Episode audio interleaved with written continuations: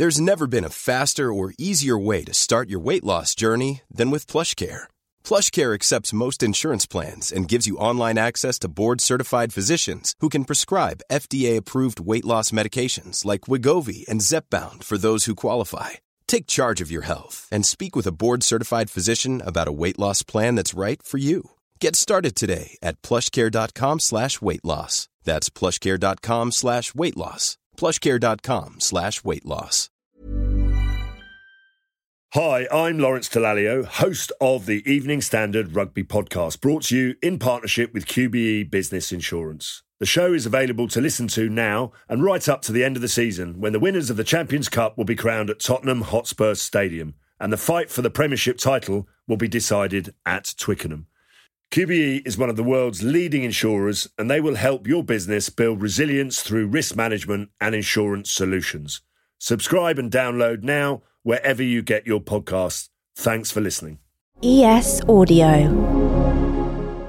From the Evening Standard in London, I'm Mark Blunden, and this is The Leader. Winter is coming, and as the nights draw in, there's a warning from our recent past. Could we see COVID cases overwhelm hospital beds, and should we ride it out or batten down the hatches once more?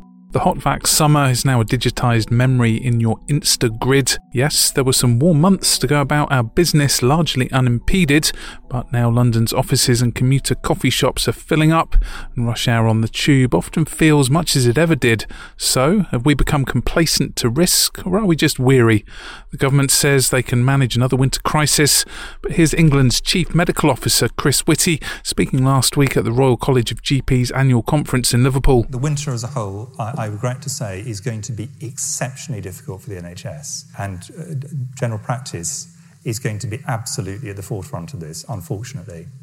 We're only two to three doubling times away from a really quite serious pressure on the NHS. I mean, it's already serious, but one that actually would be very difficult to deal with. So, as lockdown and Plan B trends on Twitter, What's the risk, and is the media scaremongering about a new stay at home order? And should we really crack on with booking that work Christmas do? As Business Secretary Kwasi Kwarteng says he's ruling out another lockdown. Here he is speaking on BBC Breakfast. We don't feel that it's the time for Plan B right now. I think what we're trying to do is get uh, people who haven't been vaccinated to get those vaccinations. We've had our lockdowns. Uh, we've managed to reopen the economy uh, successfully. We've managed to get people back to normal life. And those uh, gains were very hard won. And I don't want to reverse back uh, to a situation where we have lockdowns. I don't think it's necessary. At the same time, the Evening Standard's education editor Anna Davis reports on Wednesday that London head teachers describe being left shaken by legal threats from the anti vaccine lobby over giving COVID jabs to over 12s in schools, which comes amid concern at London's low teen take up rate. We're joined by Adam Finn, a professor of paediatrics at the University of Bristol and a member of the government's vaccine advisory body, the JCVI. Adam, what's your latest modelling showing you about the months ahead? Well, I think uh, the modelers are looking at the figures and seeing that there's an approximately doubling of the hospital cases every five weeks at the moment. So that's much, much slower rise than we saw last year when there were uh, large numbers of new cases and reflects the fact that the vaccine program is reducing the number of seriously ill people very substantially. But the other side of the coin is that we're actually seeing more infections than at any previous time in the pandemic. So if there was a red mist around Bristol that you could see, it would be redder uh, in terms of the quantities of virus than at any previous time.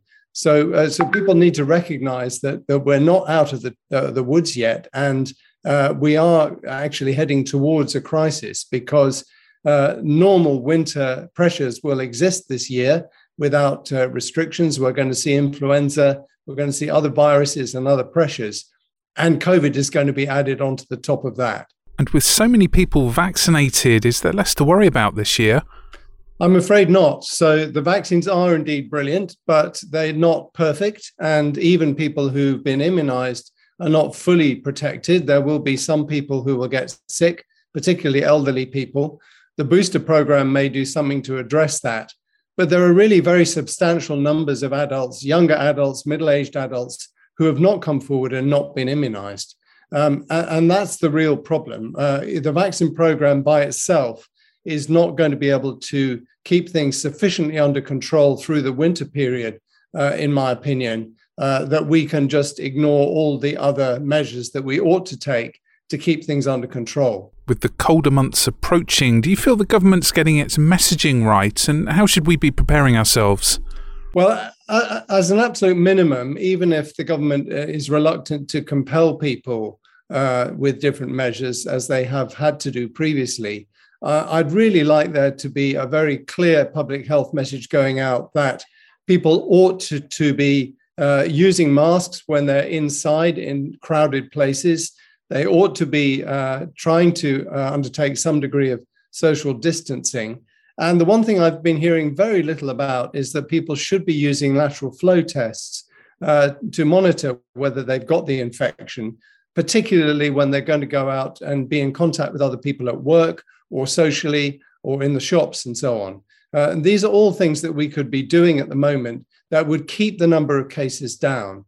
If you look at other European countries that are in an equivalent position to us, most of them are still using those kind of measures uh, and they're experiencing much smaller numbers of cases. So there's much that we can do to keep this under control and keep the situation in the health service healthy enough that we can avoid lockdowns and other restrictions in the coming months and uh, and weeks. I imagine the cynics would say there's an element of scaremongering with all this talk about a winter 21-22 plan B. What do you think? Where are we headed? Well, uh, it's certainly not scaremongering. It's a matter of numbers. And you've only got to look at the numbers to see that the number of cases, and in particular, and most concerningly, the number of hospitalizations uh, are going up. So uh, there's, there's no scaremongering there. It's just a simple matter of fact. Um, I do agree with you, though, that my observation locally here in Bristol is that since, uh, you know, when the restrictions were first lifted back in July, uh, most people carried on wearing masks. You know, if you went into a shop, the staff were all wearing masks. Uh, most of the people going inside would put on a mask before they went in. And that's a very visible uh, uh index, if you like, of people still taking precautions. Now, if you go around Bristol, there's just no one doing it. Uh, uh, neither the, the, the staff in, in restaurants or in in shops and none of the people, or maybe just a handful. And you feel a bit of an odd one out when you wear a mask. And, and of course, uh, we all like to fit in with the crowd and do what everyone else is doing. So I suspect that mask wearing is just an index that we can see of everything that people are, are, are now doing or not doing, and that that's changed. People are, as you say, uh, thinking it's all over, that they don't need to worry anymore. Uh, and probably the only group of the population who are really paying attention to this are parents of young children, because there are so many cases occurring in schools, and that threatens to disrupt what's going on in schools. So I think we all need to wake up and uh, and recognise that there are things that we can all be doing to to help bring this under control. And what's your view on these legal threats to schools over the vaccination of 12 year olds and older? Yeah, I, I, think it's absolutely disgraceful if people try to impose their opinions on other people.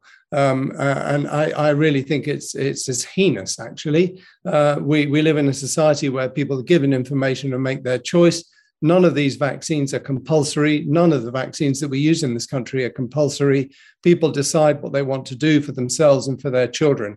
Uh, and I really don't think that other people should be trying to uh, aggressively interfere with that. I think it's perfectly reasonable for people to make their own decisions about this, uh, but they shouldn't be bullying others. And finally, is this shaping up to be another tricky time? How can we be good neighbours? Well, yeah, absolutely. I think the good neighbours analogy is a really excellent one. We're all in this together. We have been from the start. We need to respect each other and each other's opinions. And we need to continue to do what we can to reduce the risks that we pose to other people. So we can do that by wearing masks indoors, by using lateral flow tests, which at least for now are freely available, by avoiding prolonged contact with multiple other people indoors. And critically, if we're adults and we've not been immunized with two doses, going and getting immunized, because all of those things combined together will mean that we can carry on with a normal kind of life this winter. And if we don't all buy in and do those things, then we're going to be in a mess again.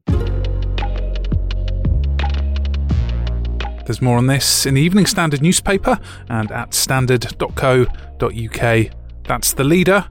We're back tomorrow at 4 pm.